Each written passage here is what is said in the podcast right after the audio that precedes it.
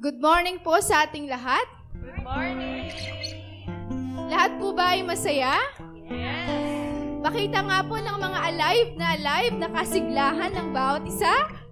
Ayan, so tayo po ay tumayo.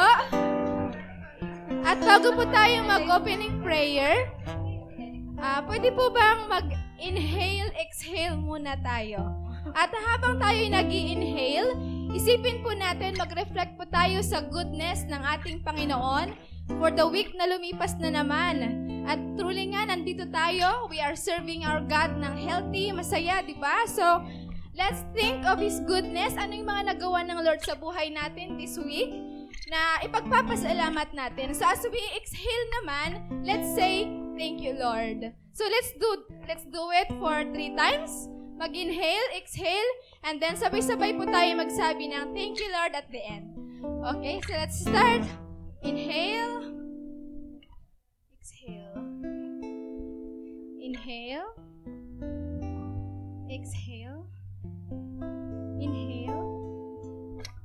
Exhale. Thank you, Lord. Okay, let us pray po. Oh God, O God Almighty, our Abba Father, behold us, your loving children, gathering here today to bring back to you all the glory, O God, of everything that you did in our lives. Thank you for your faithfulness.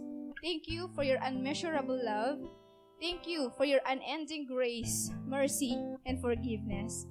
Thank you, O Lord God, for being our Almighty God who makes our impossibilities possible. Thank you for being our good, good Father at all times. Thank you for being our provider in times of our needs. Thank you for being our healer when we are sick. Thank you for being our comforter when we are troubled with the things in our surroundings. Thank you for being our peace in times of uncertainties. Truly, O oh God, you are our everything, and we are nothing without you. Thank you so much for filling our hearts with love, with joy, with peace, with gratitude and praises this morning. Thank you, O God, and today we want to express our thanksgiving by singing you praises, listening to your sweet message, fellowshipping with our brethren, serving you, O Lord God, and serving one another in love. So as we lift our hearts, our lives, and our hands, hands in worship to you, we may bring joy, smile, and glory to you, Father God. Today, all we want is to give worship for who you are. All we want is to give thanks in everything you do in us. Oh God, we enthrone you, we adore you, we worship you, we praise you. Hallelujah. In Jesus' name we pray. Amen and amen. Amen. Palakpakan naman natin ang ating Panginoon. Mas malakas pa po dyan. At pakitap naman yung katabi mo, tanungin mo, ready ka na bang magpuri sa ating Panginoon? It says in Psalm 95 verse 1 to 3, Come, let us sing for joy to the Lord. Let us shout aloud to the rock of our salvation. Let us come before him with thanksgiving and extol him with music and song. For the Lord is great God, the great King above all gods. Let us worship Him, for He is the way, the truth, and the life. We sing.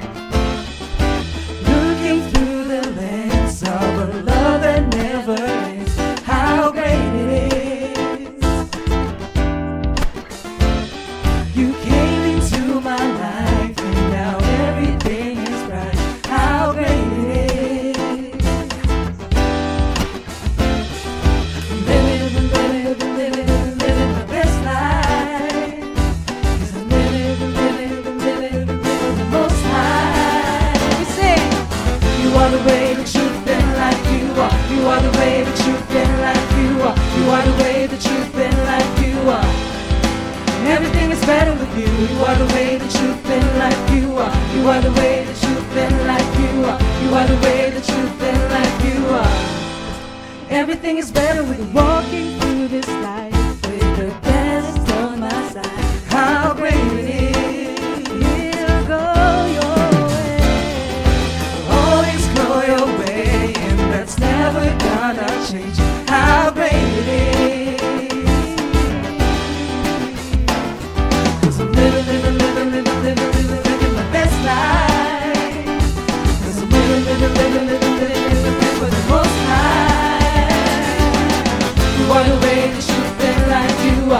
are. The way, the truth, and life. You are. You are the way, the truth, and life. You are. Everything is better with you. You are the way, the truth, and life. You are. You are the way, the truth, and life. You are. You are the way, the truth, and life. You are. Everything is better with you. Di ba ang topic natin ng the past Sunday is about gratitude or thankfulness. Sabi dito sa kanta, He is the way, the truth, and the life.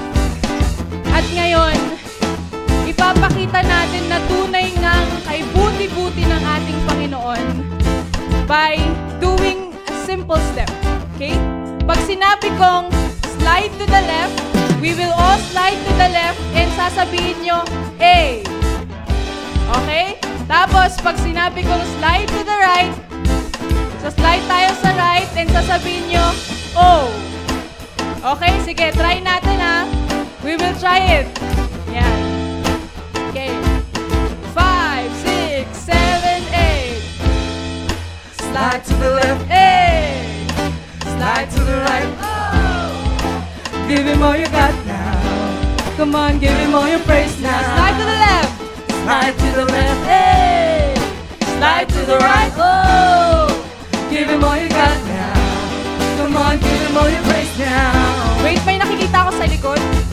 Si Kuya Ron, si Kuya Kevin, tsaka si Kuya Eric. Imbitahan ko nga sila dito sa harap. Imbitahan ko sila dito sa harap. At sundin na. At saka si Kuya Hari. Asan si Kuya Hari? Yan. Yan ang mga Ecclesia coaches. Hindi magpapatalo yan, alam ko. Go! Kuya Kevin, Kuya Ron, Kuya Eric, and Kuya Hari. Yan.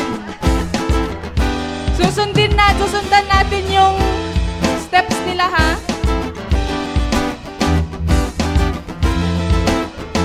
Okay, let's do it. One, two, three, go! Slide to the left, hey. Slide to the right, oh. Give him all you got now. Come on, give him all your praise now. Slide to the left. Slide to the left, hey. Slide to the right, oh. Give him all you got. On, give him all your praise now. Slide to the left, hey. Slide to the right, oh. Give him all you got now. Come on, give him all your praise now. Slide to the left, hey. Slide to the right, oh. Give him all you got now. Come on, give him all your praise now. You are the way, the truth, and life. You are. You are the way, the truth, and life. You are. Everything is better with you. You are the way, the truth, and life. You are. You are the way, the truth, and life. You are. You are the way, the truth, and life. You are. Everything is better with you. You are the way, the truth, and life. You are. You are the way, the truth, and life. You are. You are the way, the truth, and life. You are. Everything is better with you. You are the way, the truth, and life. You are. You are the way, the truth, and life. You are. You are the way, the truth, and life. You are. Everything is better with you. Palakpakan naman natin ang ating Panginoon. And let us continue to sing praises to God. For this is the day that the Lord has made. And we will rejoice and be glad in it. Ulitin ko, this is the day that the Lord has made. And we will rejoice and be glad in it. Let's worship our God.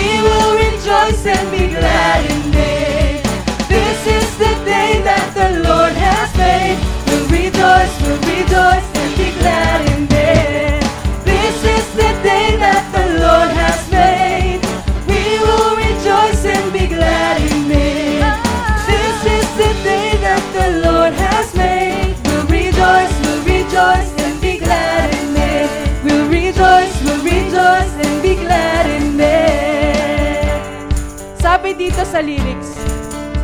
Leave behind what happened yesterday because today there's a new thing happening. So lahat ng problema mo sa tatsan, nakaraang week, nakaraang araw, iwanan mo yon kasi alam natin na ngayon may ibibigay si Lord na best para sa'yo. Amen ba? So pagkanta natin na tong part na to, gusto kong marinig lahat. Lahat ng pasasalamat nyo sa ating Panginoon. And remember that this is the day that He is made and we will rejoice and be glad in it. As we sing, look behind what happened yesterday, cause today there's a new thing happening. Look behind what happened yesterday, cause today there's a good thing happening. behind.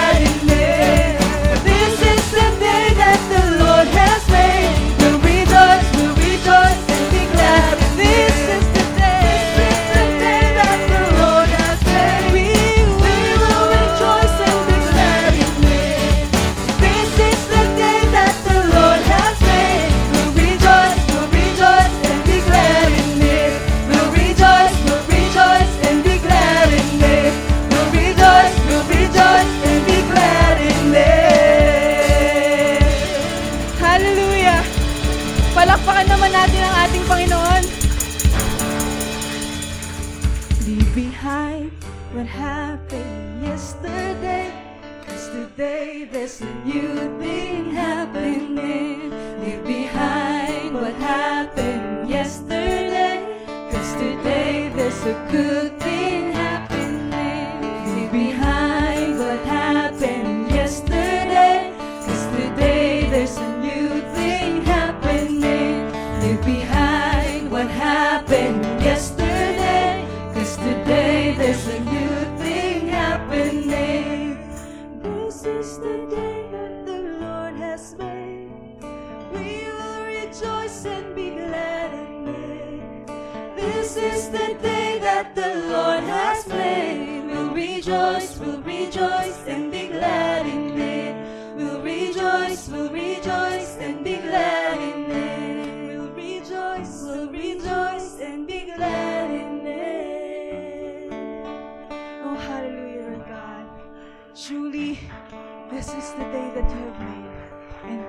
choice ang biglahan.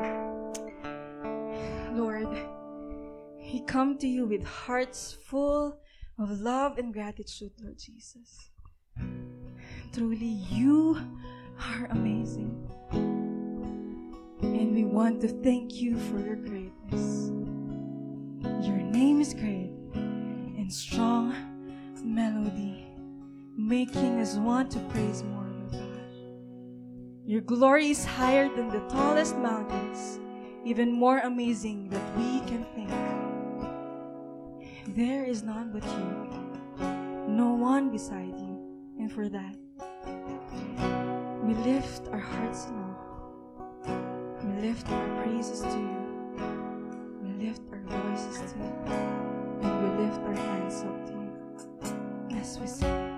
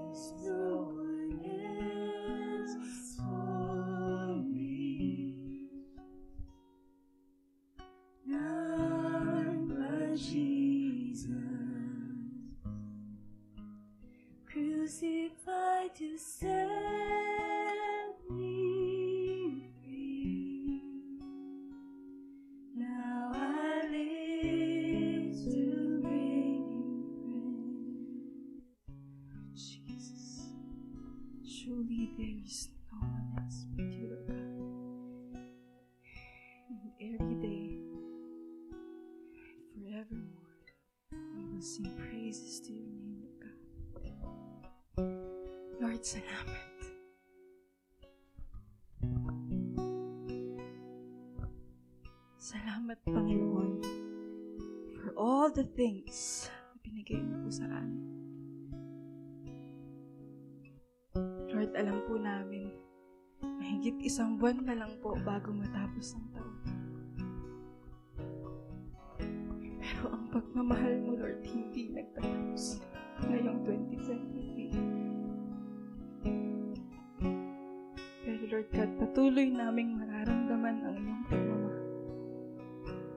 Patuloy naming mararamdaman how great you are, how good you are, how faithful you are sa aming mga buhay. And because of that, we say thank you. Thank you for all the gifts, for all the joy, for all the sadness, for all the laughters. Salamat, Panginoon. And Lord God, thank you for giving us hope amazing love and sacrifice. We love you every day. We praise and thank you because you deserve it. You're the awesome and the powerful King, and the glory is yours. This is your day, and we shall praise you. This is your day, and we shall declare your name.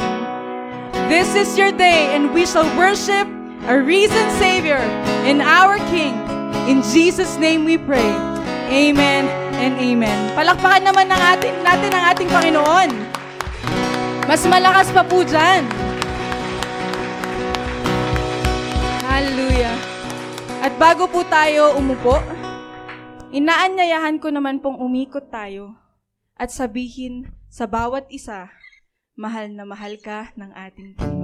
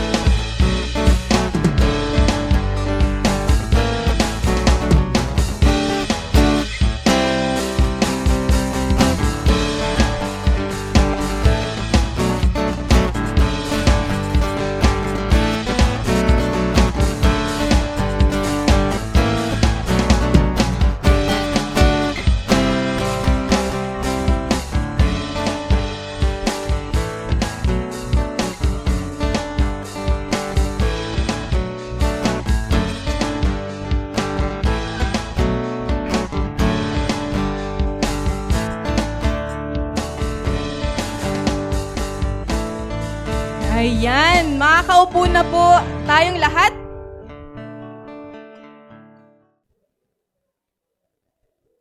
Alright, magandang umaga sa inyo lahat. Babi, hindi pa yata kayo tapos na sabihin na mahal na mahal kayo ng katabi nyo, ay ng Panginoon. Ayan. E... Ayan, so, yesterday, I am grateful. But tomorrow, I will be thankful. But today, I am blessed. And today, as we end the series entitled Forever Grateful, yan, uh, I am blessed enough today to introduce our uh, speaker for this morning. Ayan, he's not new to you. Di ba? Madalas nakikita nyo siya uh, sa overpass. Yan. nakikita nyo siya dito sa One Bit Christian Ministries. Yan. He's a core leader dito sa church. He's also, he also heads yung technical department ng One Bit. Yan. He is a good friend. Uh, even considered a family to us. Yan. Today, allow me to introduce our speaker for today. Ayan, Mr. Saan siya? Ayan.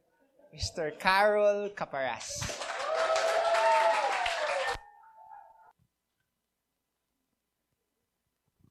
Gulat kayo, no? Nagulat din ako eh. Yan, on happy note, hindi pa po giving. Pero on a sad note, ako yung magpipreach. So sa mga nag-expect na si P. Mike yung magpipreach today, ako na yung nagsasorry. Yan. Ayan. So, this is it. This is siguro my God moment. Sa mga times na ganito, ah, na parang nagdadaan ako sa stress, di ba Jeff? Stress, sa pressure. Kanina parang lutang ako dun eh. Naalala ko yung anak ni Kevin, si Caleb. Kasi pakiramdam ko gusto ko na lang maging jumbo hotdog para kaya ko na to.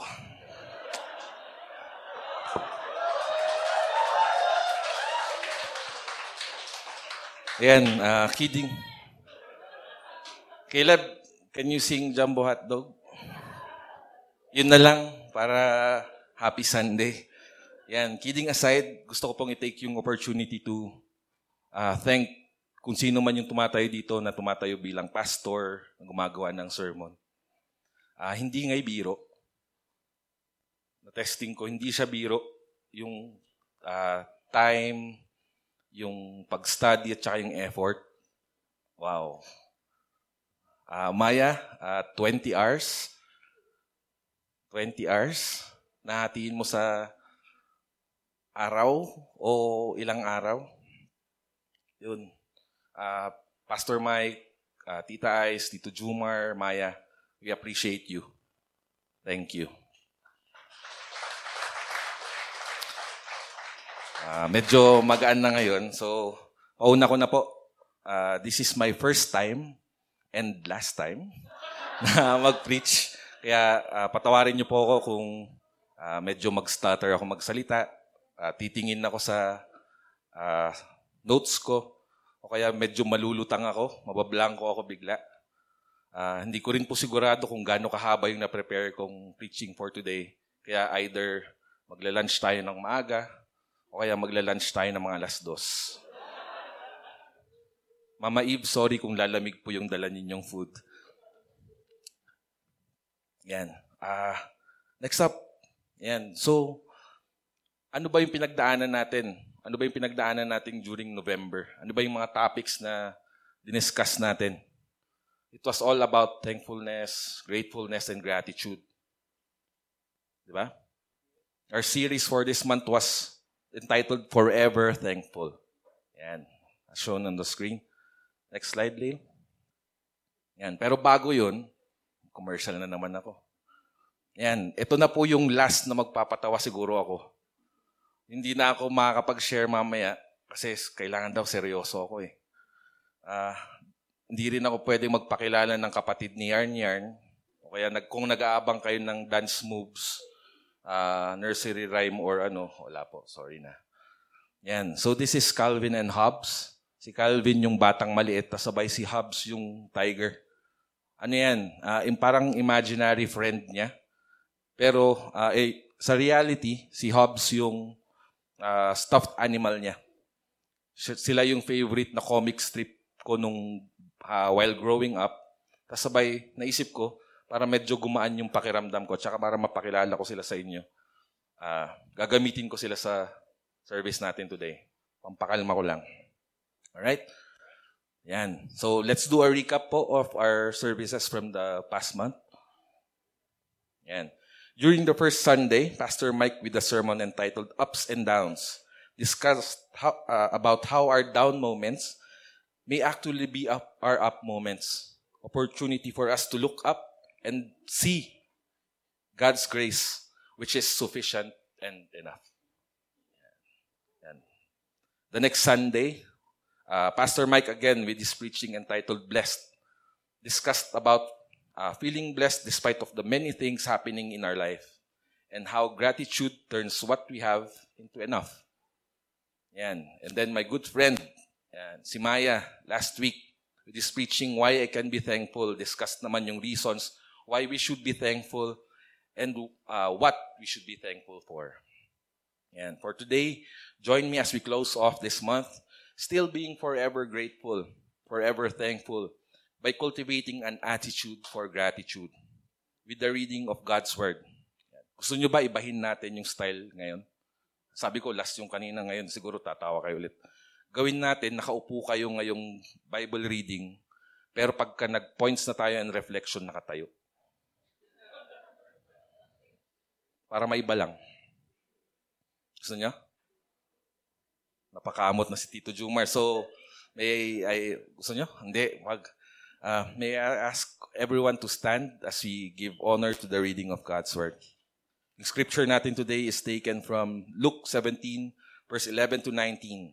This is about Jesus healing the ten men with leprosy. Good? Everybody? Uh, doon na lang po tayo sa screen. Yan. Okay, let us read. Luke 17, verse 11 to 19, uh, NIV version. Now, on his way to Jerusalem, Jesus traveled along the border between Samaria and Galilee. As he was going into a village, ten men who had leprosy met him. They stood at a distance and called out in a loud voice, Jesus, Master, have pity on us. When he saw them, he said, Go show yourselves to the priests. And as they went, they were cleansed. One of them, when he saw he was healed, came back praising God in a loud voice. He threw himself at Jesus' feet and thanked him. He was a Samaritan. Jesus asked, Were not all ten cleansed? Where are the other nine? Has no one returned to give praise to God except this foreigner? Then he said to him, Rise and go, your faith has made you well. Praise, praise be to God for the reading of his word. Let us pray. Heavenly Father, we praise you for today. Thank you for this opportunity of reading, learning, and understanding your word.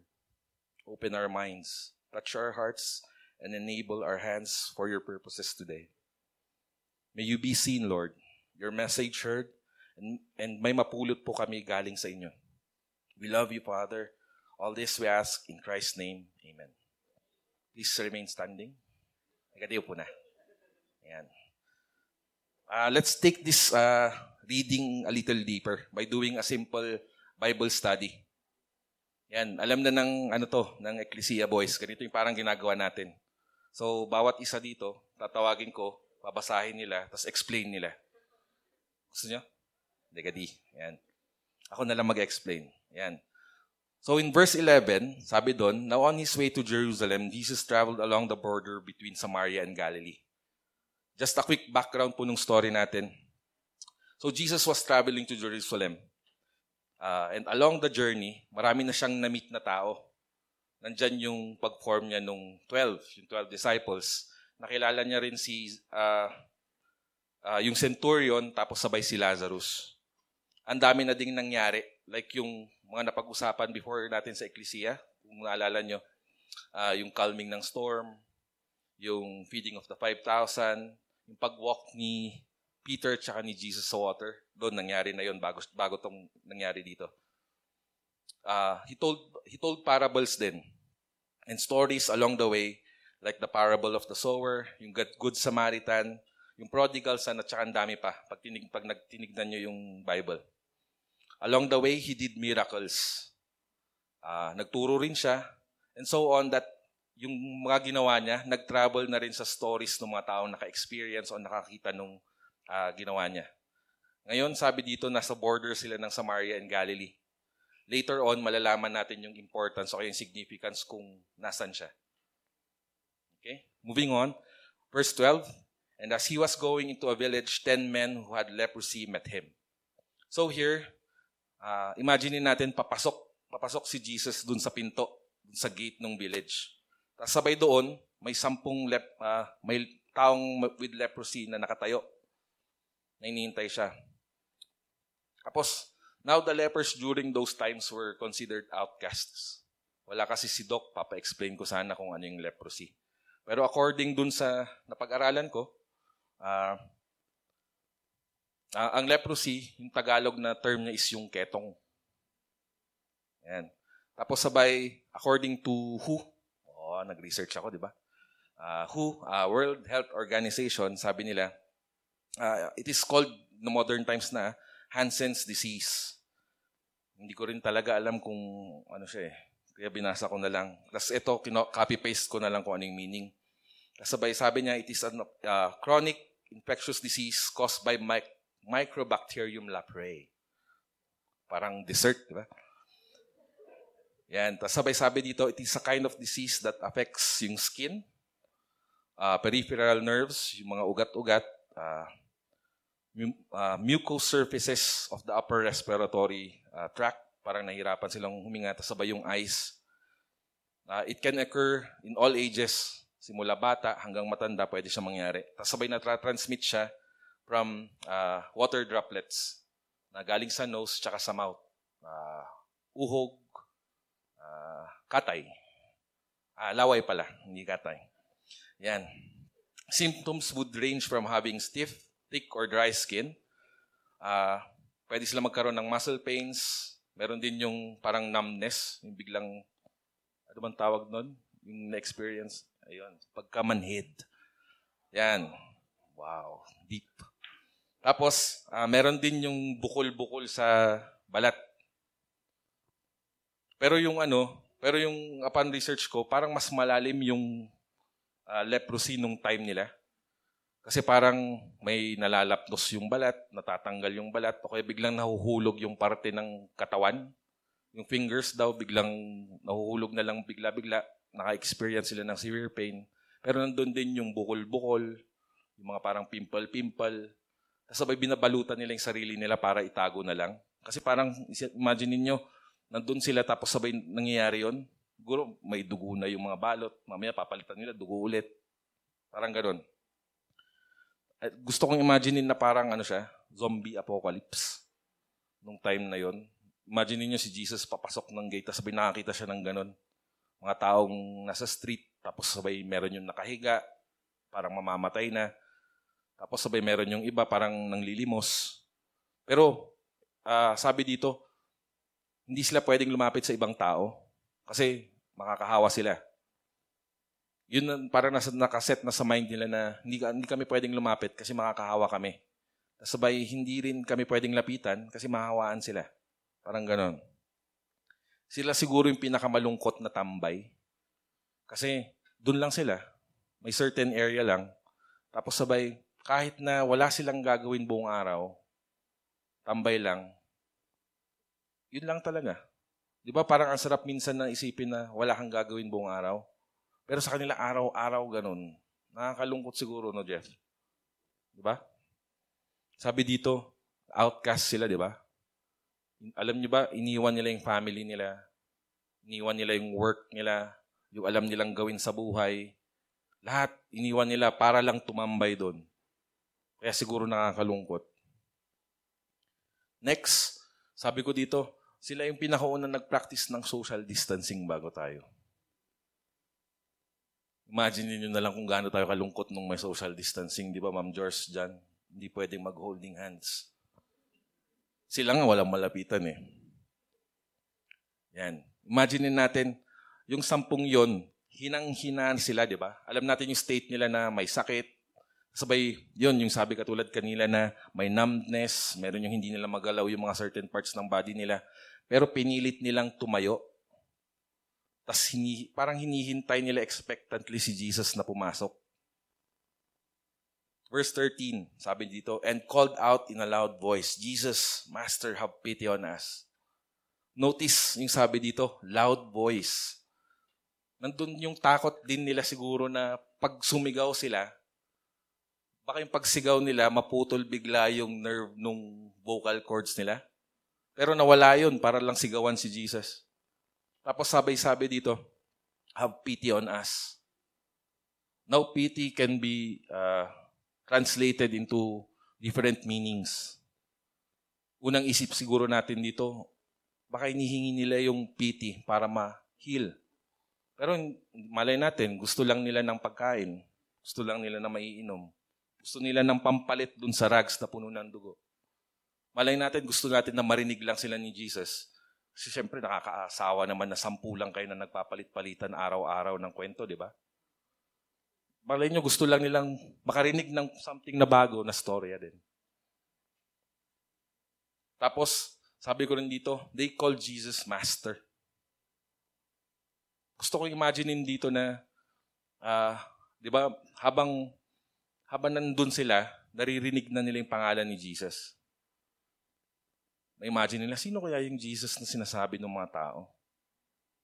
Later on, narinig nila yung stories. Uy, si Jesus ganito. Uy, si Jesus ganyan. Oh. Yung Jesus na narinig nila parang, sino yun? Bakit kaya niyang gawin yun? As later on, nung nakarinig pa sila ng dagdag pa na storya, it developed in them hope na parang gusto nilang makita yung artista. Gusto nilang makita kung sino yung Jesus na minimension. And later on, sabi ko dito, it developed in them some kind of belief, some kind of faith, na kung ano man yung pinakita ni Jesus dun sa ibang tao na narinig nila sa stories, pwede rin gawin ni Jesus para sa kanila. Yan. Uh, moving on, verse 14. Sabi doon, when he, when he saw them, he said, Go show yourselves to the priest. And as they went, they were cleansed. See here, di sila sinagot ni Jesus ng nakakaawa naman kayo. Kakaawaan ko kayo. Hindi niya rin binigyan ng damit. Hindi niya rin binigyan ng pagkain. Hindi niya rin sinabi na, you are healed. He just says, go show yourselves to the priest. Now, during those times, ito yung significance nung sinabi na, go show yourselves to the priests. Kasi yung priest lang yung pwede magsabi na cleansed ka. Kasi di ba sabi, unclean? Unclean sila sila lang yung pwede magsabi na clean na kayo.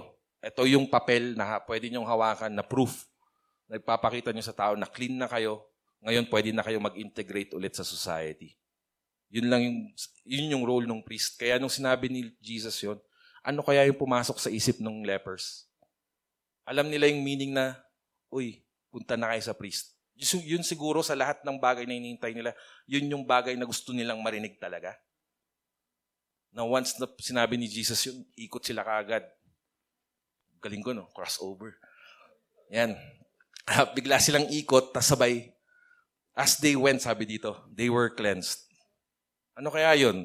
Parang pagkasabi ni Jesus, ikot sila, tapos sabay few steps, papansin na nung, kunyari, ah, sinong pwede ko example? Kunyari yung Ecclesia boys natin, magkakatabi sila doon, di ba?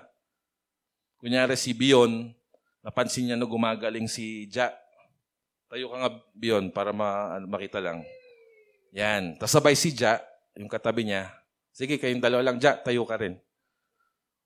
Kunyari silang dalawang may leprosy. Ngayon nakita ni Bion na gumagaling si Ja. Sinabi ni Bion kay Ja, Uy, yung ilong mong dating wala, tumutubo na ulit. Tapos tinigdan din ni, sige, upo na kayo. Tapos sabay si Ja, nakita niya si Bion, Uy, yung balat mo nagiging kutis papaya na rin ulit. Ano kaya yung naramdaman nila, di ba? Ano kaya yung nag-take over sa kanila, Kebs, na pakiramdam? Tapos sabay sa verse 15, one of them, when he saw he was healed, came back, praising God in a loud voice. Ngayon sabi dito, all of the lepers realized they were healed. Pero, isa lang yung bumalik.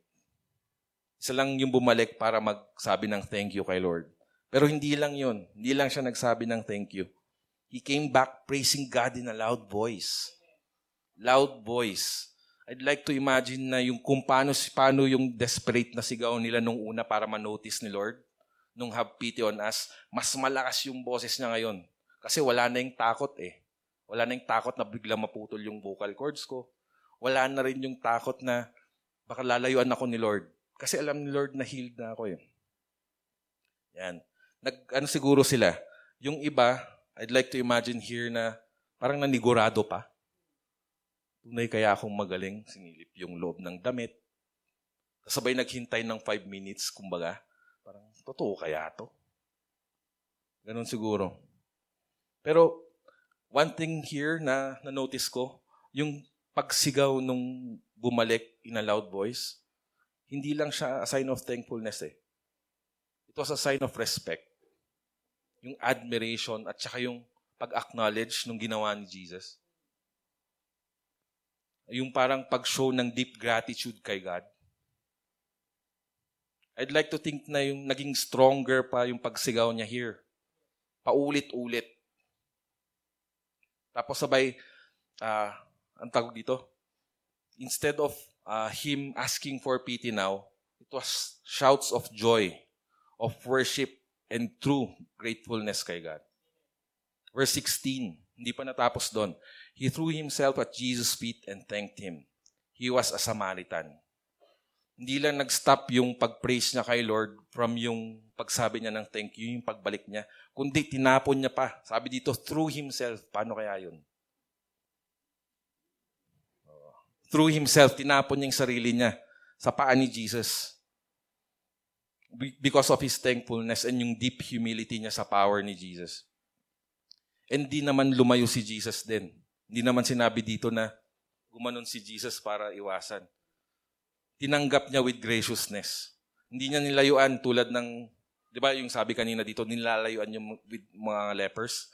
Dito yun, acknowledgement na nagumaling siya kasi hindi lumayo si Jesus eh. Tinanggap niya ng buo na nandun yung tao. Here's the catch. Yung sabi natin kanina, yung significance kung nasan si Jesus. Di ba sabi border ng Samaria at saka ng Galilee? Ito yung area, yung village siguro was a place na mixed yung mga tao. Now imagine this. Yung bumalik Samaritan, doon pa lang hate na siya. Ngayon yung Samaritans kasi, para ma-explain ko kung bakit hated sila, Samaritans were half Jew and half Gentile. Gentile unbelievers, yung believers yung Jew. Ngayon dahil half-breed sila, ayaw sila ng mga Jews at saka ng Gentiles alike. Imagine niyo yung Samaritan. Hated na nga siya dahil Samaritan siya. Mas hated pa siya dahil may leprosy siya. Tapos sabay, ngayon, part na siya ng society, di ba? Ay part siya ng society ng with leprosy. What if kaya yung nine na kasama niya, Jews? O di wala siyang kausap.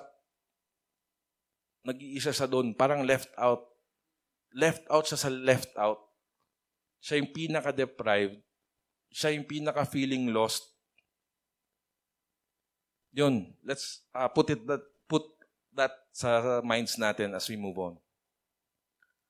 Yan. Uh, Jesus asked, We're not all ten cleansed? Where are the other nine? Alam na ni Jesus na nahi, ang hinil niya ten. Pero bakit isa lang yung bumalik, sabi dito? Siguro, ini-enjoy na nila yung cleansed state nila. Yung kanina tinanong ko, tinanong ko, ano kaya yung nag-overcome na uh, feeling sa kanila nung nahil sila? Siguro, nandun na yung thought na pwede ko nang balikan yung pamilya ko. Pwede ko nang gawin ulit yung mga ginagawa ko before. Pwede na akong mag-ikot sa city. Pwede ko nang pagpatuloy yung buhay. Siguro yun yung unang bumalik sa isip nila. Pero yung ano, pero yung bumalik, siguro naisip niya rin lahat yun. Pero ang mas nang ibabaw is yung thought na hindi ko makukuha ulit yung bagay na yun pag wala yung healing ni Jesus. Yan. Sabi ko dito, uh, tinatamasa na nila yung natanggap nila without even experiencing kung sino yung nagbigay. Parang nagmarvel si Lord dun sa ano eh, lack of gratitude. Tayo kaya minsan, ganun. Once na natanggap natin yung blessing, nakakalimut, mas nagpo-focus tayo dun sa blessing kesa dun sa nagbigay. O kaya minsan nakakalimutan natin mag-thank you. Kasi pakiramdam natin, ah, kayang-kaya naman ibigay nung nagbigay to eh. Maliit lang to para sa kanya. Hindi ko na kailangan mag-thank you. Next, verse 18. Has no one returned to give praise to God except this foreigner? Here, Jesus marvels again. Siguro, yung meaning ng pag-mention niya nung foreigner, para i-emphasize na Jews yung nine. Siguro lang ha, gusto kong isipin na ano eh, uh, naglaro lang sa isip ko na yung Jews, expected na kilala na nila si Lord. Expected na alam nila yung kung ano yung kaya niyang gawin. Expected kung ano yung, expected na alam nila yung promises niya. Di ba dapat sila rin yung una magpapasalamat? Pero bakit yung foreigner yung bumalik? Yan. Tayo ba minsan, tayo, believers tayo lahat, di ba? Kilala na natin si Jesus. But do we still find it hard to find a reason to be thankful minsan? Malaki man o maliit na bagay, minsan ba nanonotice natin na may natatanggap pa pala tayo? Verse 19, ito na yung last po. Then he said to him, Rise and go, your faith has made you well. All the while na nagtatanong si Jesus kung nasan yung other nine, ano kaya yung iniisip nung Samaritan na nakaluhod na naka, nandun sa my feet? I'd like to think na, oh, nararamdaman niya yung yung graciousness ni Lord, yung pagpapasalamat. Pero naisip niya rin siguro, balikan ko kaya yung nine, hanapin ko sila. Ipaliwanag ko kaya sa kanila kung ano yung nangyari para makapagpasalamat man lang sila kay Lord. Sabi dito, all of them, ten, uh, all of the ten received healing, but the one, the Samaritan, the one who came back, received something more. Di ba sabi ko nung una, yung stories about Jesus nung first brought brought to them some kind of faith. It is now seen dun sa Samaritan. Nayaan niya na mag-work yung faith niya, which led him to obey. And later on, feel yung true gratitude kay Lord. And that is realizing yung goodness, yung faithfulness, and yung love ni Lord. Good? Okay pa kayo? Yan. Patapos na tayo. 11.07. Yan. Ang ganda ng story natin today, ano? Uh, what a story of gratitude. Pero pwede pa natin siyang himayin ng konti pa. Himayin pa natin ng konti. Ito, nirelate ko na siya sa season natin ngayon. As we close out this month and enter the Christmas season, sabi nila it's a season of giving and receiving. Nakaka-excite, uh, nakaka-excite isipin kung anong matatanggap natin, di ba? Bagong shoes, Ecclesia Boys. Bagong work, Papiron. Panibagong adventure, Juna, Michael. Na-excite ba kayo pag naisip nyo kung kayo yung magbibigay? Walang sumagot pa. Parang walang gustong magbigay. Yan. Galing ko, no? Pinasok ko dito yung giving. Nakapagbigay na po tayo. Hindi. Ito. Ah, yun, nawala tuloy ako sa ano kasi akala ko may sasagot ng amen. Yung na-excite ba kayo kung kayo yung magbibigay? Wala man lang sumagot. Yung mga mukha nyo pala nawala yung saya. Ito yung, ito yung masasabi ko sa inyo today. Kung pinoproblema nyo yung ibibigay nyo, huwag kayong mag-worry kasi ibibigay din ni Lord kung ano yung ibibigay nyo pabalik. O, doon lang kayo nag-amen. Yan. Pero in, in, uh, in as much as it's a season of giving and receiving, hindi ba dapat season din siya of gratitude? As I push you to cultivate an attitude for gratitude, let me leave you with three statements and three questions. Dami, no? Anim. To help you cultivate sa heads, sa hearts, tsaka sa hands nyo, yung attitude of gratitude. Yun lang yung parang gusto kong maging point sa inyo today. Kung ano yung gusto nyong mapulot from it. Cultivate an attitude for gratitude. Alright? Now, uh, now ask, ask me, Kuya, saan ako magsisimula? Kuya, no? Hindi ako tito. Saan ako magsisimula para dyan sa sinasabi mo? And the answers to that is yung first point natin, which is grow in faith. Verse 12 and 13 says, As he was going into a village, ten men who had leprosy met him. They stood at a distance and called out in a loud voice, Jesus, Master, have pity on us. Nakwento ko kanino yung kung how yung ten lepers uh, seemed na parang inaantay na nila si Jesus. Meron nga yung parang excitement nila na pagkarinig nila na, uy, dadaan si Jesus. Siguro pinilit nila yung sarili nilang tumayo, pinilit nilang mag-ready. Parang, kunyari, look their best ba? They were expectant. They were excited na makikilala na sila makikilala na sila ni Jesus yung mga miracles na ginawa ni Jesus noon, siguro narinig nila. Nandan, nandyan yung pag, uh, ano yun? Exercise niya ng demons. Nandyan din yung isang maganda, yung pag-heal niya ng paralyzed man. Ito, mabigat. Pag-raise niya ng someone from the dead. And lastly, isa sa mga unang ginawa ni Jesus during that time was heal one man with leprosy. Guro nung narinig nila yon, Maybe. Maybe. Yan. Siguro nasa isip na nila na when they meet Jesus, parang aayos ang lahat, tsaka everything would be okay. Siguro, hindi man nila ina-expect yung healing. Siguro pakiramdam nila, somehow, yung meeting with Jesus would produce something in them na parang pag naramdaman nila, mababawasan yung nararamdaman nilang pag, pagka-lost, pagka-deprive, tsaka pagka-unclean, tsaka yung parang uh, outcast. Ngayon sabi pa dito, uh, their faith grew from hearing about Jesus. It made them hope in Him. And so kung ano man yung ano pang kayang gawin ni Jesus para sa kanila. In-emphasize ko dito yung faith. Kasi yun yung nangyari sa kanila eh. From hearing yung stories, lahat-lahat, it made them believe and have faith.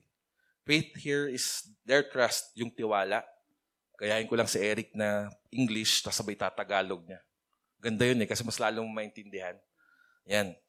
Faith here is their trust, yung tiwala, yung assurance, katiyakan, katiyakan, yan. And confidence, kumpiyansa nila kay Lord.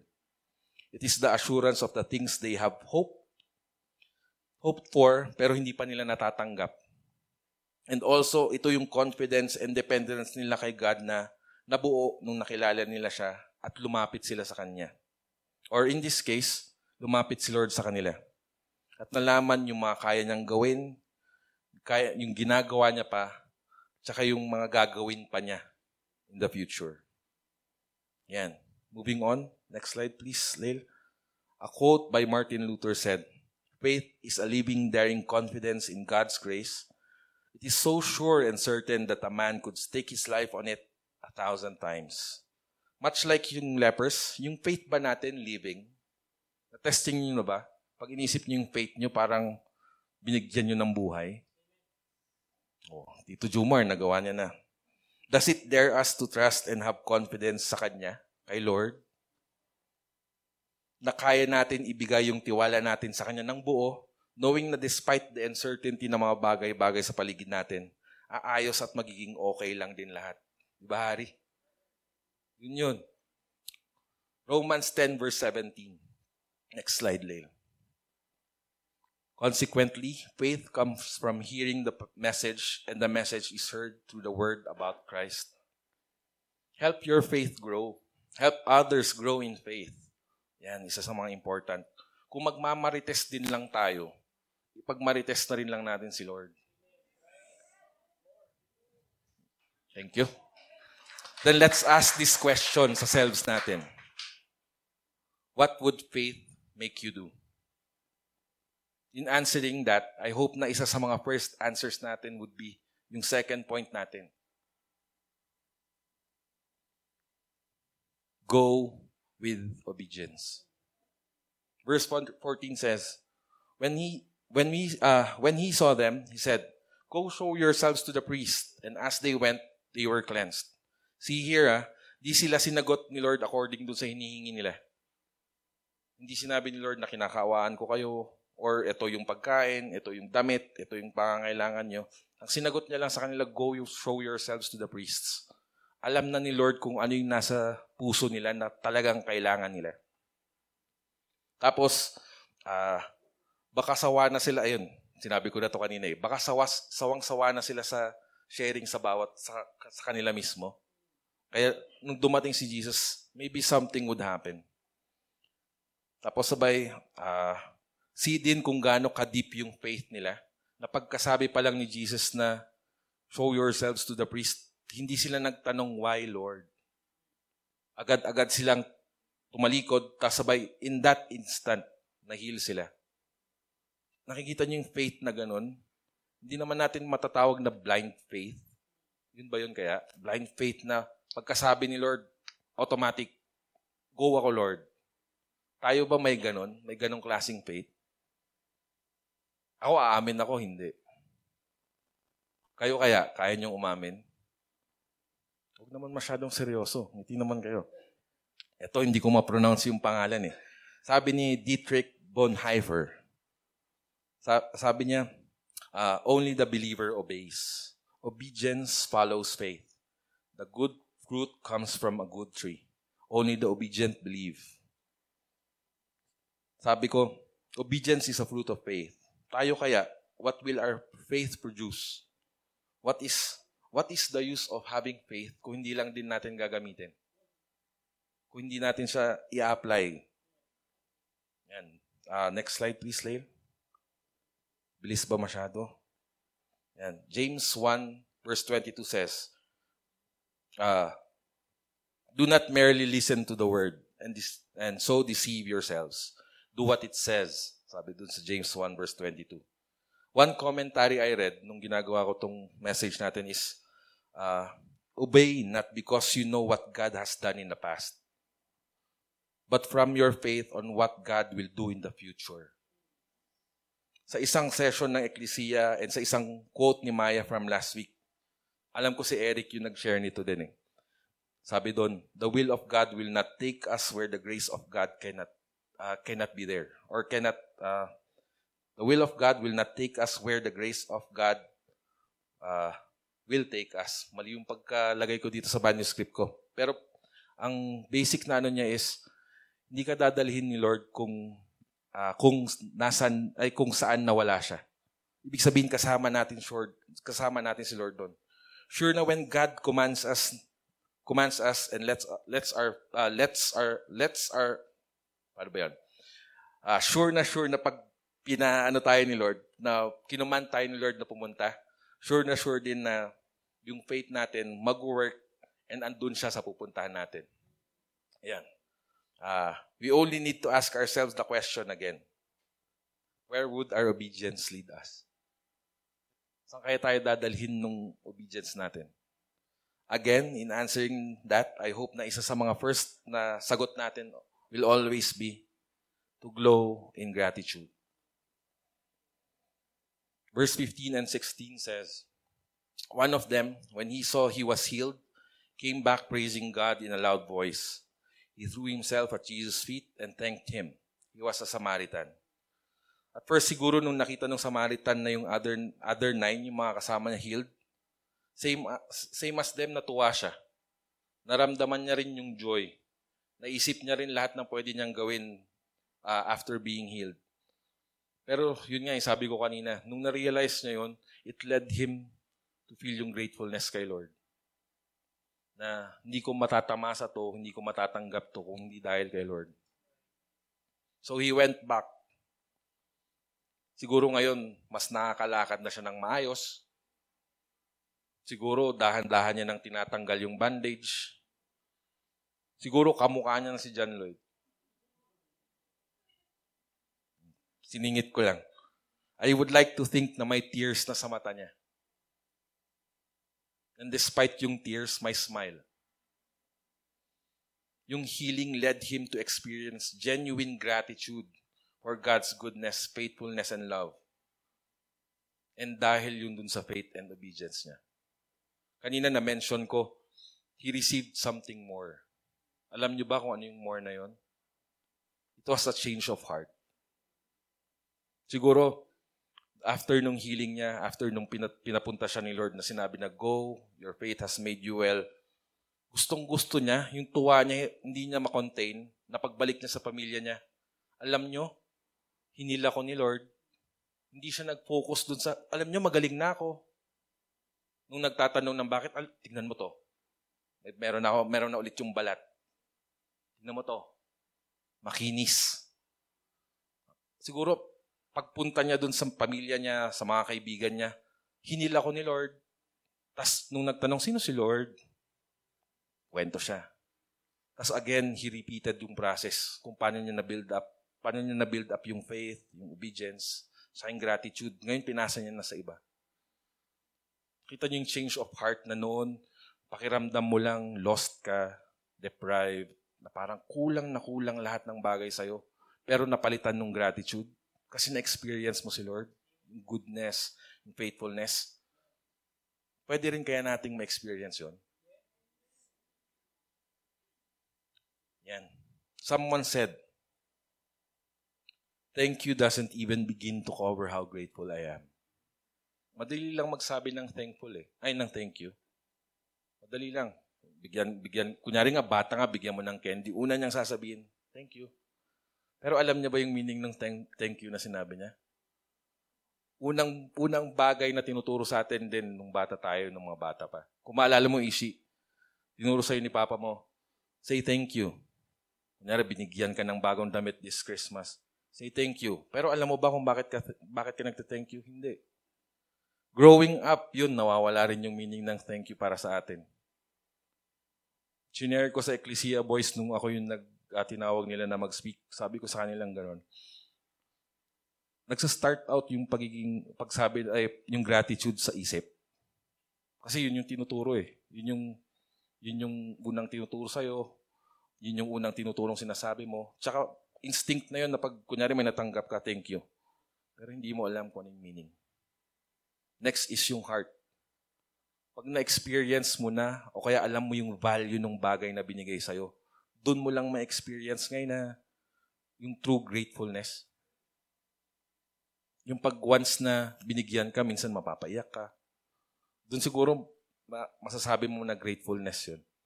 Once na binigyan ka, parang excited ka pa ngayon na ipakita sa iba. Lastly, yung true gratefulness is shown by sharing. I-share mo nga yung binigay sa'yo para malaman din nila how it is to be grateful. Yan. Uh, Ephesians 5.20 says, Always giving thanks to God the Father for everything in the name of our Lord Jesus Christ. Ephesians 5.20 Sabi ko dito, everything. Sabi dun sa scripture, everything. Lahat. Anong ibig sabihin ng everything? Maybe yung Joyce, It may be yung something na malalaki. Pero it could also mean pain. It could also mean yung mga maliliit na bagay. Di ba sabi nga sa last week nung sa preaching ni Maya sa 1 Thessalonians 5 verse 18. Ah, be thankful.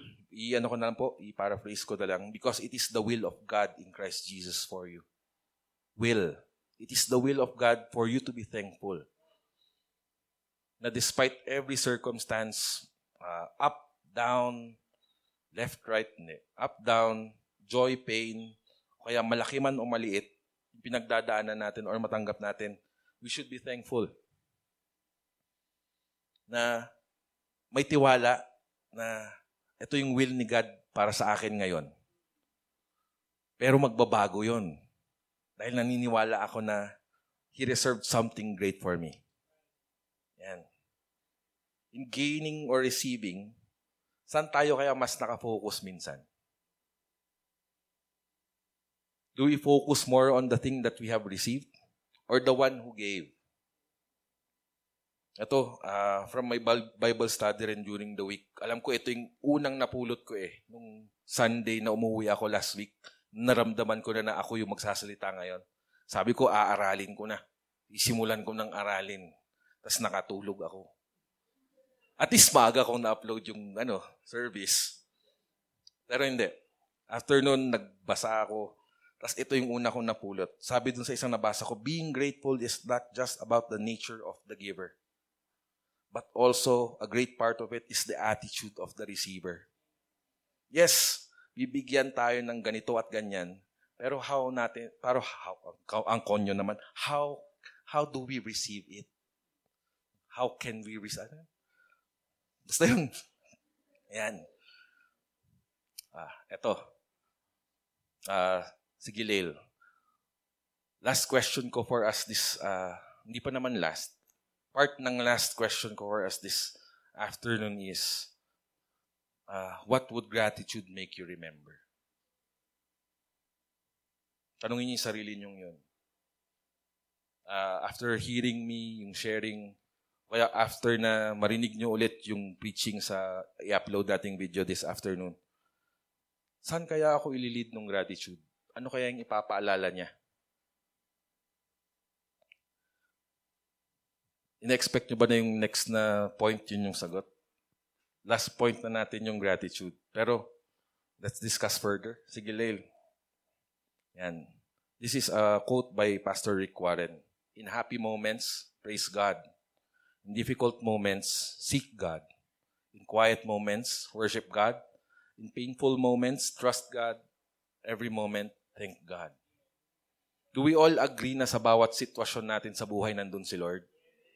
Ariel, nandun siya, di ba? Sa lahat ng sitwasyon, mabuti man, ah, masama, nandun siya. Pero, bakit kaya yung thankfulness natin sa Kanya hindi pwedeng laging nandun? Madalas nakakalimutan natin eh. Na, siguro dun sa pagkalimot natin to being, ah, for being thankful, to be to being thank- thankful, nakakalimutan din natin si Lord. Minsan pag nagdaan na tayo sa storms ng buhay, Siyempre, number one na makakalimutan mo doon is mag-thank you. Lord, thank you for the storm. Sasabihin mo ba? Hindi. Bakit ako magiging thankful? Nahihirapan na nga ako eh. Next is, kakalimutan mo na si Lord. Should, shouldn't we always equate yung thankfulness kay God? Ito. Parang nagkaroon ako ng ano eh. Nung na-come up ko yung statement na to para ako nagkaroon ng P-mic, na, ang pastor mic na moment na pag-link ko yung mga points ko all together. Pakinggan nyo na lang at sabi-sabi nyo kung parang pastor mic. Why not let our faith grow into something that would lead us to obedience and go towards towards God's purpose for us in everything in every day. And later on, as we look back on how God led us, guided us, and never left us, uh, may it make us feel that glow of gratitude because of uh, i-answer natin yung question natin kung bakit tayo, kung saan tayo lilid ng gratefulness, ay ng gratitude natin. Ito na yung sagot ah. May we feel that glow of gratitude to always remember God's goodness, faithfulness, grace, mercy, and love. Kanina nagtatanungan, tinanong ko kayo, saan kayo dadalhin ng gratitude? O kaya what, uh, what will your gratitude make you remember? May it always make you remember yung goodness, faithfulness, grace, yung mercy at love ni Lord. As a personal reflection from what we learned and understood today, let me ask you again these three questions. What is the first thing that you need to have to uh, you have to cultivate? Uh, you have Ah, what is the first thing you need to have to cultivate an attitude for gratitude? Yung naka-highlight, ano yung sagot? Yan. Second, que- ato, second question siya, what would faith make you do? Obey. Hindi obedience. Yan. Uh, where would obedience lead you to? And what would gratitude make you remember? God's goodness, faithfulness, grace, mercy, and love. Gusto nyo ba ng mas madaling sagot dun sa lahat ng tanong na yon? Pag tinanong kayo na ano yung kailangan, ano yung una para mag para makultivate ko yung attitude of gratitude o kaya uh, saan ako ililid ng faith o kaya uh, ano yung gagawin ng obedience para sa akin or ano yung mare-remember nyo for, uh, from gratitude ito sana yung lagi niyong sagot. May it always lead you to the one. I entitled our service today, The One. Para maalala natin lagi kung sino yung the one. Jesus. Oo, isa lang din yung leper dun sa story na bumalik. Sabi ko dito, uh, the, title of our service today is The One there was one leper out of the ten that came back who really practiced his faith, who obeyed, and who also showed yung gratefulness niya for the goodness of God. Pero, ang need din natin i-focus dito is, there is also that one, that one who came, that one who commanded, and the one who gave. Ngayon, tanungin niyo yung mga katabi ninyo. Are you willing to be the one to give to me this Christmas? Are you willing to be the one? And also, are you willing to trust the one? As we close off, ayan, medyo short ang service natin, 11.30. As we close off, let us read uh, Psalms 103, verse 1 to 5. Let all that I am praise the Lord. With my whole heart, I will praise his holy name. Let all that I am praise the Lord. May I never forget the good things he does for me. He forgives all my sins and heals all my diseases. He redeems me from death and crowns me with love and tender mercies. He fills my life with good things. My youth is renewed like the eagles.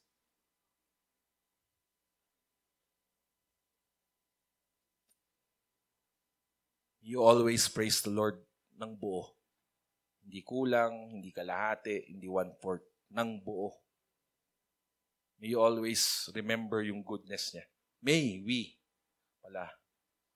May we always remember yung goodness niya. That despite everything, despite the pain, despite yung parang lack, may you always uh, remember Him.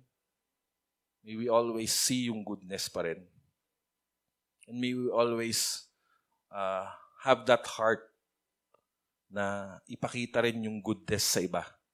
Kasi good yung natanggap natin eh. Pakita rin natin sa iba. And as we reflect on the message for us today, alam ko short siya. Siguro meron medyo hindi nyo pa naintindihan. Sana may napulot pa rin kayo. Hindi ko man hindi ko man naitawid ng uh, husto yung gusto man gusto siguro ni Lord. Alam ko na i-work niya na sa inyo yun. Alam ko na as you go home, as you rest, and as you stay, uh, start yung uh, day niyo for tomorrow, eh maalala kayo. May it always lead you to gratitude. Let us pray. Heavenly Father, uh, as we thank you for today, we also thank you for the message of gratitude that you have provided. As we close out this month of Thanksgiving, grant us to remember the real reason behind every blessing, every purpose, and everything that you give to us. Cultivate in us an attitude of gratitude, always remembering your goodness and sacrifice for us. Lead us in everything, Father, and in everything may you be there. Grant us always to see you and remember you. Open our minds, touch our hearts, and enable our hands to think of, feel, and work for you. Let us be forever, let us be forever, let, let create in us to be something to be thankful forever for. Grant us to always remember what you have done. Grant us to see what you are doing and to hope for what you will do. Be with us in everything, Father. Be with us in every day. We love you. All of this we ask in Jesus' name. Amen.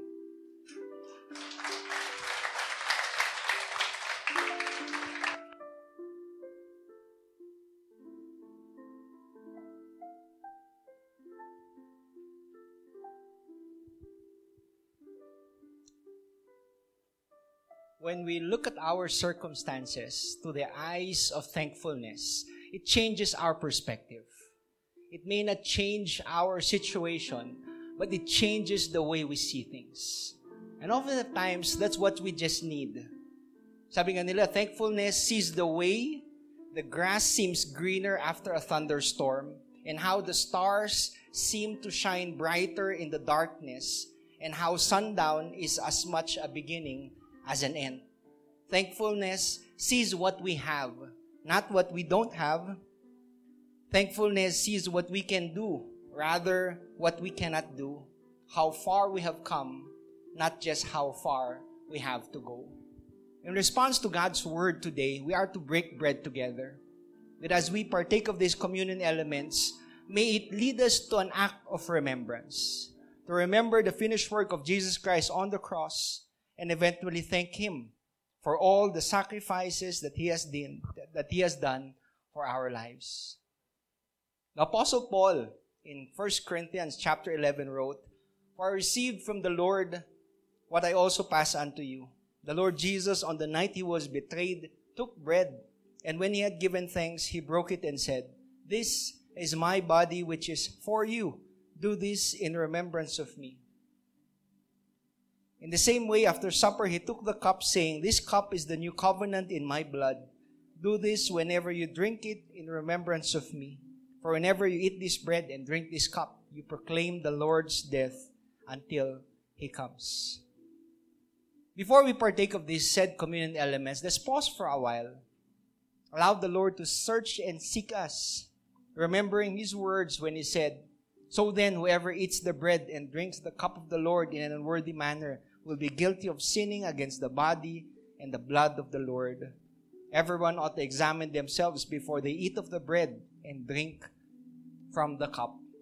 Let us pray. Heavenly Father, with hearts overflowing with joy, we thank you, O Lord, that as we listen to your message, to your messenger, allow us constantly to be the one to give all things to the one who gave it all to us. Fathers, we partake of these communion elements. If there's anything unpleasing before you today, allow us all, allow us to leave it all at your throne of grace. Father, we thank you for the finished work of Jesus Christ on the cross. We thank you, O Lord Father, that one day we would triumphantly await His return. Lord, we thank you that we can be called your sons and daughters and today, O oh Lord, we thank you that we can have this heart overflowing with thankfulness because of what you have done and but because of what you are continuously doing in our lives. Father, we love you. We adore you. In Jesus' name we pray. Amen and amen. The leaders of the church would be standing in front. If you wish to partake of the said communion elements, may request you to form a single line in the middle. And you may begin.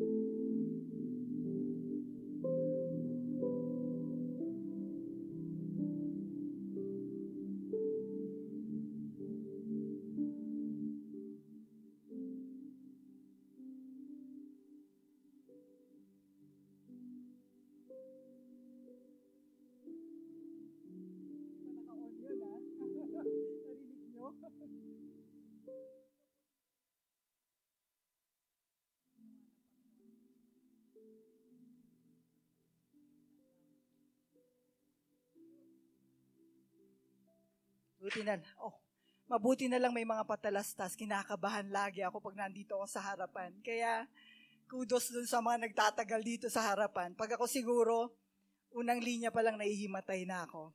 So hanggang tithes and offering anyway, um, ako siguro yung pwedeng magsabi na super grateful ako. Super, super grateful ako. Lalo na ngayong taon na to. Maraming ginawa ang Panginoon sa buhay ko, sa mga anak ko, sa mga pamilya ko. And then maraming blessings na dumating. Maraming mga opportunities. And I'm so grateful sa mga nangyayari. Alam ko marami pa. Nag-uumpisa pa lang si Lord. So yung mga medyo nadi-discourage dyan, nag-uumpisa pa lang si Lord. Marami pa siyang gagawin. Panghawakan niyo yung mga promises niya, okay? Sabi sa Psalms 116, verses 50, 12 to 14. Mag-eyeglasses ako. ah. What shall I return to the Lord for all his goodness to me? I will lift up the cup of salvation and call on the name of the Lord. I will fulfill my vows to the Lord in the presence of his people. Sabi ko nga, the Lord has been so good to me and to you, and very faithful siya. So, how are we uh, going to respond uh, sa Kanya for what He has done? Ano ba? Ano ba yung response dapat natin? So, take a moment to think about ways you can respond to God for His goodness and faithfulness. Marami, maraming paraan. Not to earn it, but out of yung gratefulness ng mga puso natin. All God wants from you, alam niyo ba kung ano lang gusto ng Panginoon sa inyo? Yung buong puso nyo at ang buhay nyo. And this includes, siyempre, kung ano yung mga natatanggap natin, resources, yung ating mga talents na, na itatago nyo dyan, ilabas nyo na. Kailangan na namin yung mga talents na yan. Kailangan na ni Lord yan. And then, yung ating oras. Pinaka-importante. May talent ka pero wala kang oras. Hindi naman pe pwede yun. Always remember that God's kingdom work gets done when we give generously of the time, our love, and resources He has provided for us. So as we give today,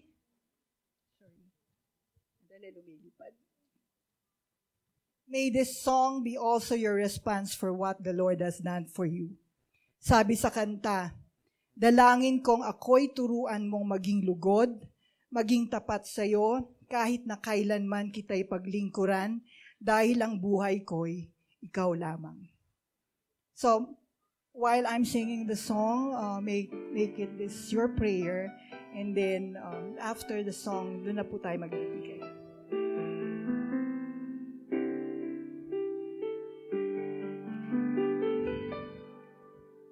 Kung ako ay bibigyan ng pagkakataon na ulitin pang muli ang panahon, ako'y maglilingkod sa'yo ng tunay, ibibigay maging aking buhay.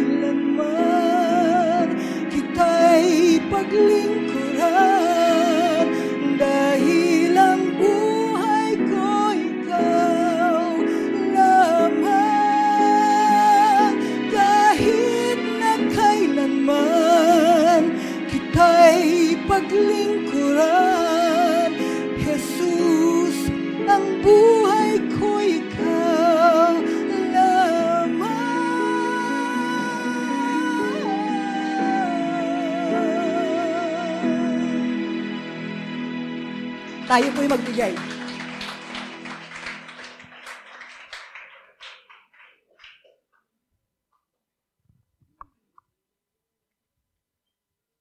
So, bago po pala tayo magbigay, manalangin mo, manalangin muna mo tayo.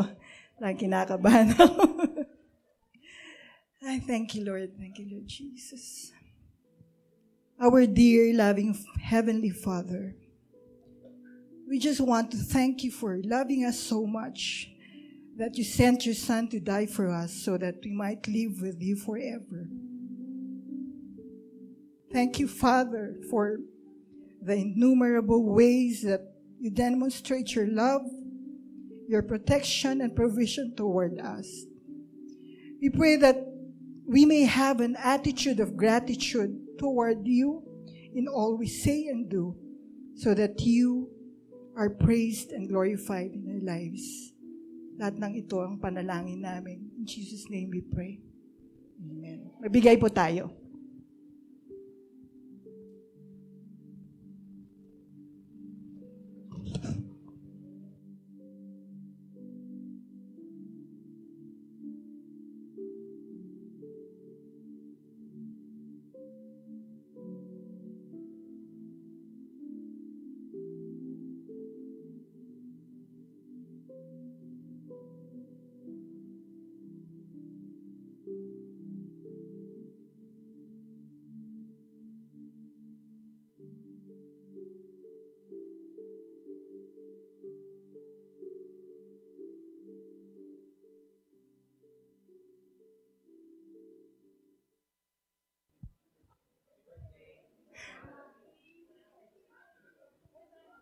Good morning, everyone. Are you blessed today? I am very glad that as a family, we got to listen to the word of God today. For for our announcement po, let's watch this video.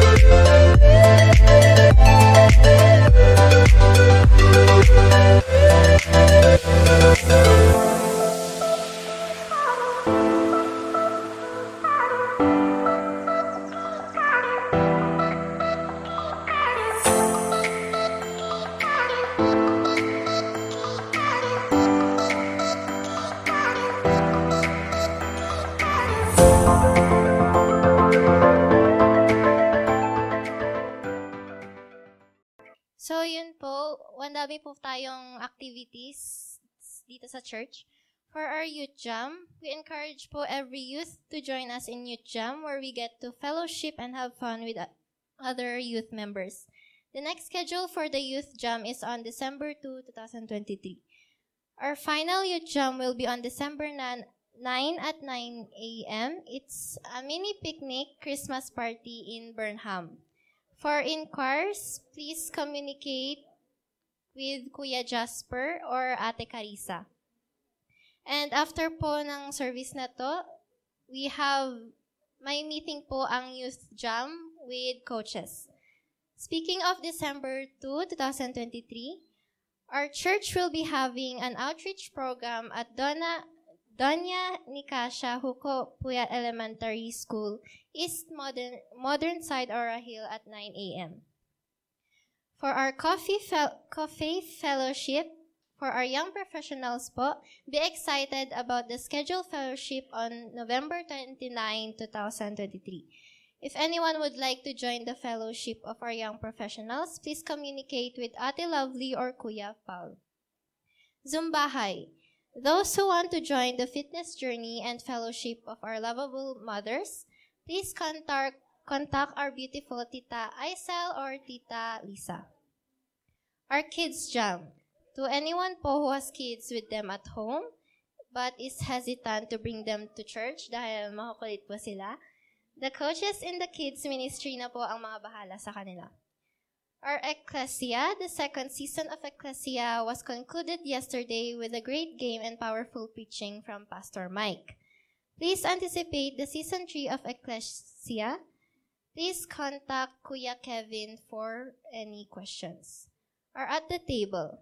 If you want to get to know someone or to fellowship with other members of our church family, we, en- we encourage you po to join in the At the Table challenge. And lastly po, we will be having our Christmas celebration on December 10, 2023 at Mo Famco Building, T. Alonzo Street. Details po for this event will be announced soon. So yun nga po, madami po tayong activities dito sa church. Everyone is free to join po. Let us co- all come together as a church family, supporting and encouraging one another in journey of our faith. Looking forward po to see you, each ministry to go with you po. Thank you and have a Sunday. Have a blessed Sunday.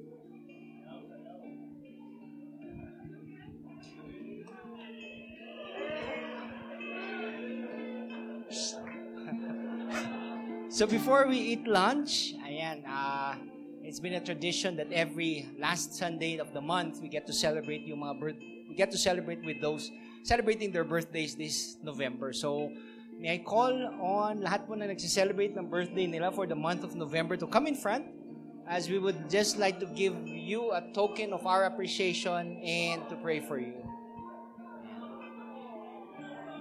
Yun, no?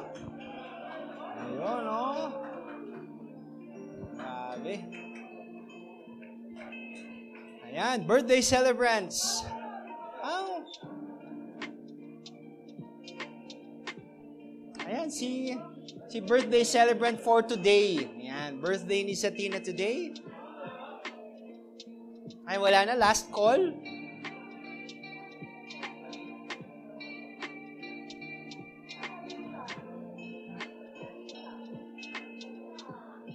Okay, wala na. Last call.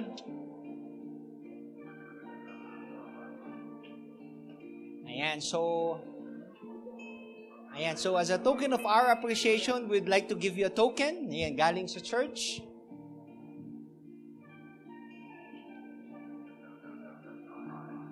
Ayan. Happy birthday. Can invite everybody to stand up as we pray for our birthday celebrants for the month of November.